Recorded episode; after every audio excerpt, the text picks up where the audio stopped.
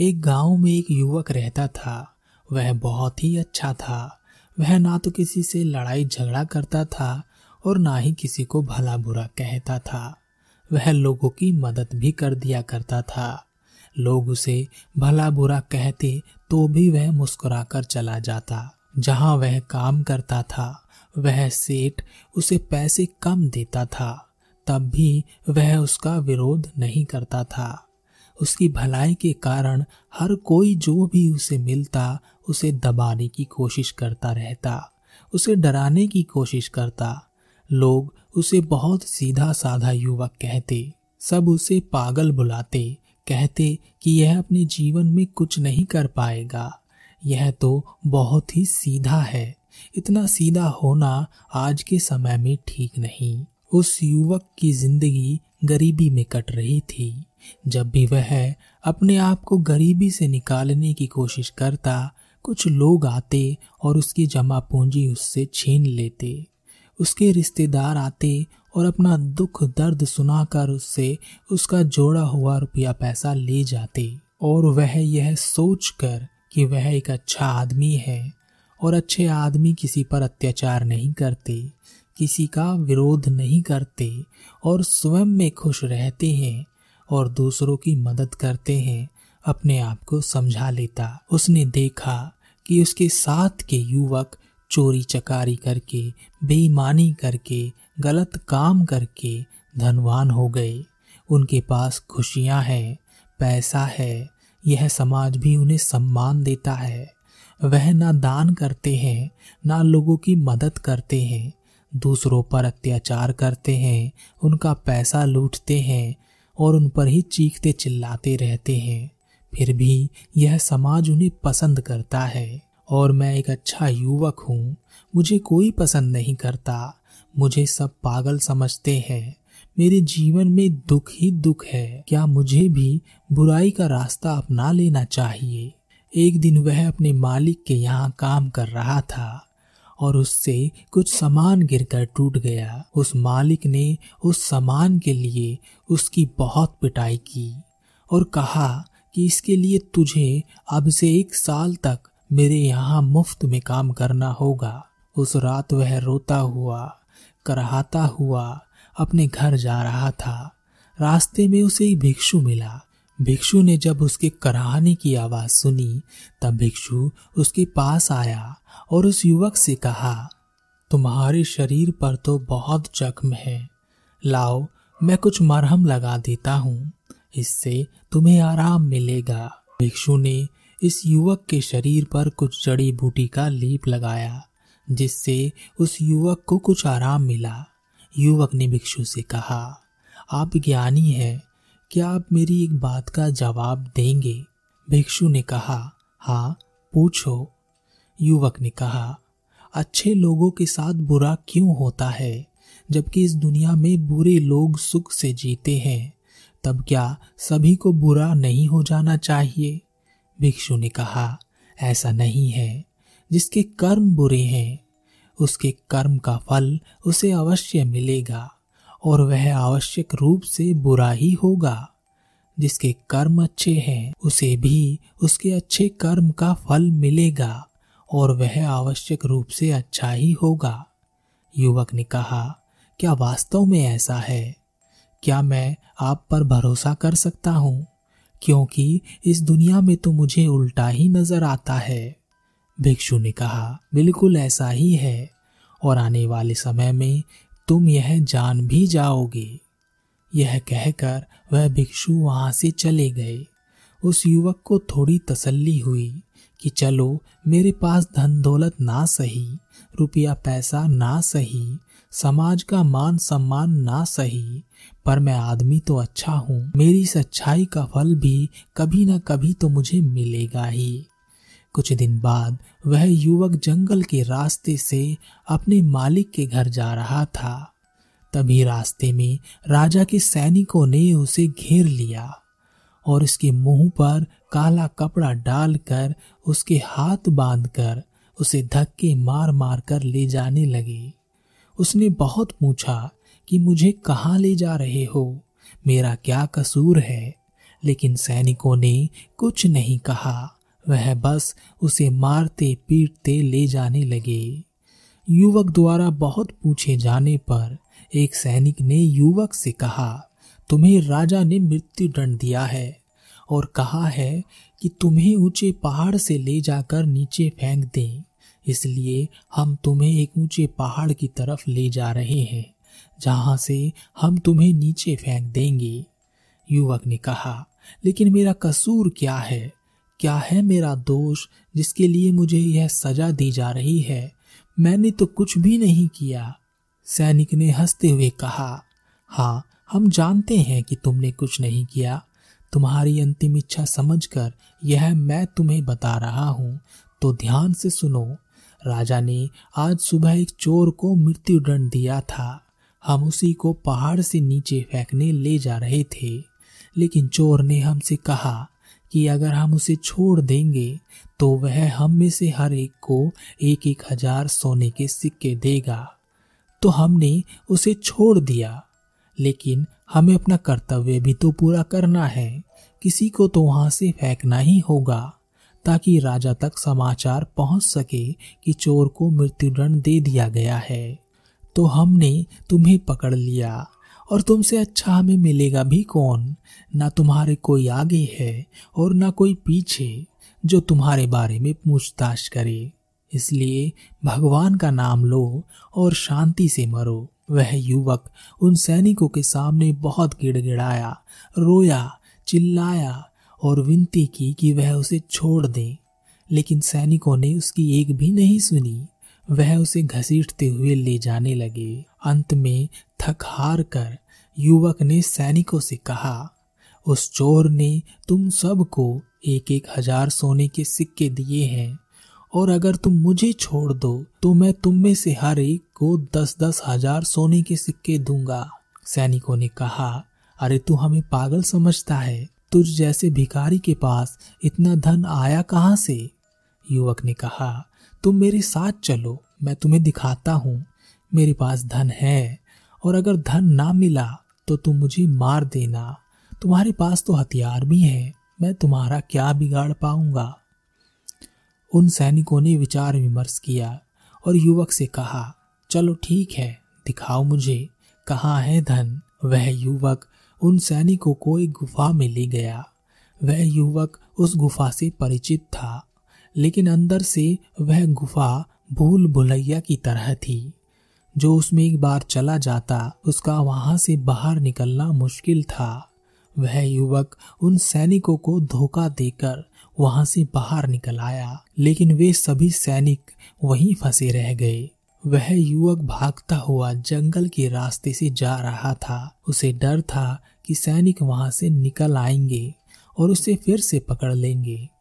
रास्ते में उसे वही भिक्षु फिर से दिखाई दिए और वह उन भिक्षु के पास गया और कहा, आपने कहा था, जिसके कर्म बुरे हैं, उसे बुरा फल मिलेगा और जिसके कर्म अच्छे हैं, उसे अच्छा फल मिलेगा। लेकिन आज तो मैंने यह देख ही लिया और जान भी लिया। जिनके कर्म बुरे हैं, वही सुख से रहते हैं। बाकी अच्छे कर्म करने वालों को तो दुख ही मिलता है।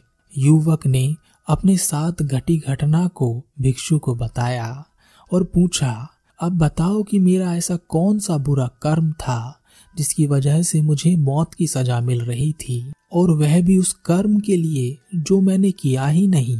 भिक्षु ने कहा, कर्म तो तुम्हारे बुरे हैं तभी तो यह सब तुम्हें सहना पड़ा। युवक ने कहा, मेरे कर्म बुरे हैं, मैंने तो कोई बुरा कर्म किया ही नहीं। मैंने चोरी नहीं की, बेईमानी नहीं की, किसी को सताया नहीं, किसी को भला बुरा भी नहीं कहा। फिर भी मेरे कर्म बुरे कैसे हैं? भिक्षु ने कहा, अपने हक और अधिकार के लिए ना लड़ना एक बुरा कर्म है। जब तुम पर कोई अत्याचार करे, उसका विरोध ना करना। एक बुरा कर्म है। किसी पर अत्याचार ना करना, लेकिन दूसरों के साथ अत्याचार होते हुए देखना बुरा कर्म है। सही होते हुए भी चुपचाप रहना बुरा कर्म है। हम शक्तिहीन हैं, असहाय हैं, यह समझकर असत्य के सामने झुक जाना बुरा कर्म है। बुराई में सुख है, यह देखना भी एक बुरा कर्म है। बताओ मुझे, इनमें से ऐसा कौन सा कर्म है जो तुमने नहीं किया? युवक ने कहा, यह सारे कर्म तो मैंने किए हैं, और आप सही कहते हैं, यह सब बुरे कर्म ही हैं। तो फिर अच्छा कर्म क्या है? अच्छा व्यक्ति कौन होता है? भिक्षु ने कहा, जो हमेशा सत्य के साथ खड़ा रहता है, जो लोगों की मदद करता है, ईमानदारी से अपने कार्यों को पूरा करता है, जो विनम्र है लेकिन कमज़ोर नहीं, जो अपने आप पर गर्व कर सकता है, लेकिन अहंकार नहीं, जो बुराई को नहीं सहता। अच्छाई के लिए हमेशा प्रयासरत रहता है, जो आलस्य नहीं करता और अपने जीवन को अपने नियंत्रण में रखता है, जो निर्भय रहता है। युवक ने कहा, मैं मानता हूँ कि आप सही कह रहे हैं। लेकिन मुझ जैसा कमज़ोर और गरीब व्यक्ति किसके सामने खड़ा हो सकता है? भिक्षु ने कहा, अभी कुछ देर पहले तो तुम उन सैनिकों के सामने खड़े हो गए थे। तुमने अपनी सूझबूझ से अपने जीवन को बचाया। व्यक्ति को मन से शक्तिशाली होना चाहिए। जीवन हमेशा नहीं रहता। डरते हुए जीवन जीने से अच्छा है। निर्भय होकर एक दिन जी लो। युवक ने कहा, आपकी सभी बातें सही हैं। मैं मानता हूँ, मृत्यु सर पर खड़ी हो तो सभी अपना जीवन बचाने के लिए प्रयास करते ही हैं। मैंने भी वही किया। लेकिन अभी मुझमें वह हिम्मत नहीं है कि मैं किसी के सामने खड़ा हो सकूँ। भिक्षु ने कहा तो फिर ठीक है। वह सैनिक उस गुफा से बाहर निकल ही आएँगे और वह तुम्हें ढूंढ ही लेंगे। और अवश्य ही वह तुम्हें उस पहाड़ी से फेंक ही देंगे, और तुम कुछ नहीं कर पाओगे, क्योंकि तुम समझते हो कि तुम एक अच्छे आदमी हो, क्योंकि तुम किसी को सताते नहीं हो, बल्कि लोग तुम्हें सताते हैं। इसलिए तुम लोगों की सहानुभूति चाहते हो। हमें मज़बूत होना चाहिए, सहानुभूति का भूखा नहीं। और यह बात सुना सुना कर अगर तुम लोगों से सहानुभूति मांगोगे तो तुम्हें सहानुभूति तो बहुत मिलेगी, लेकिन न्याय नहीं मिलेगा। और न्याय ना लेना, न्याय के लिए ना लड़ना, अपने ऊपर अन्याय करने जैसा होता है। युवक ने कहा तो मैं किसके सामने खड़ा हूँ जो मुझे न्याय मिल जाए? भिक्षु ने कहा, क्यों नहीं तुम राजा के सामने खड़े हो जाते? युवक ने कहा, नहीं नहीं, मेरी इतनी औकात नहीं कि मैं राजा के सामने खड़ा हो सकूँ। वह अवश्य ही मुझे मृत्यु दंड दे देंगे। भिक्षु ने कहा मृत्यु दंड तो तुम्हें वैसे भी मिल चुका है। भले ही राजा ने ना दिया हो, सैनिकों ने तो तुम्हें दे ही दिया है। यह कहकर वह भिक्षु वहाँ से चले गए। युवक भिक्षु की बातों को सोचता रहा। वह जाकर छिप गया। रात भर सोचता रहा कि वह क्या करे, क्या डर डर के जीवन जीता रहे, या वह भी वैसा ही बुरा हो जाए जैसे कि उसके मित्र हो गए हैं, तब शायद वह किसी तरीके से बच जाए। आखिर में उसने एक निश्चय किया कि वह एक अच्छा आदमी बनकर दिखाएगा। अगले दिन सुबह सीधे वह राजा के महल में पहुँच गया। वहाँ उसने राजा से न्याय की गुहार लगाई। दरबार बुलाया गया। उस युवक को दरबार में पेश किया गया। राजा ने युवक से पूछा, कहो, क्या तकलीफ़ है? किसने तुम पर अत्याचार किया है? युवक ने कहा, मैं आपको उसका नाम तो बता दूँगा, लेकिन जैसे ही मैं उसका नाम बताऊँगा, यहाँ खड़े सभी लोग मेरी जान के दुश्मन हो जाएँगे। हो सकता है मुझे यही मार डाले। राजा ने कहा, निसंकोच कहो यह हमारा आदेश है कि तुम्हें कोई कुछ नहीं कहेगा। युवक ने कहा, मुझ पर राजा ने अत्याचार किया है। मैं उसके अत्याचार का शिकार हुआ हूँ। राजा मेरा अपराधी है। यह सुनकर सारे दरबार में सब चौंक गए। सारे दरबारी उस युवक को मृत्युदंड देने के लिए कहने लगे।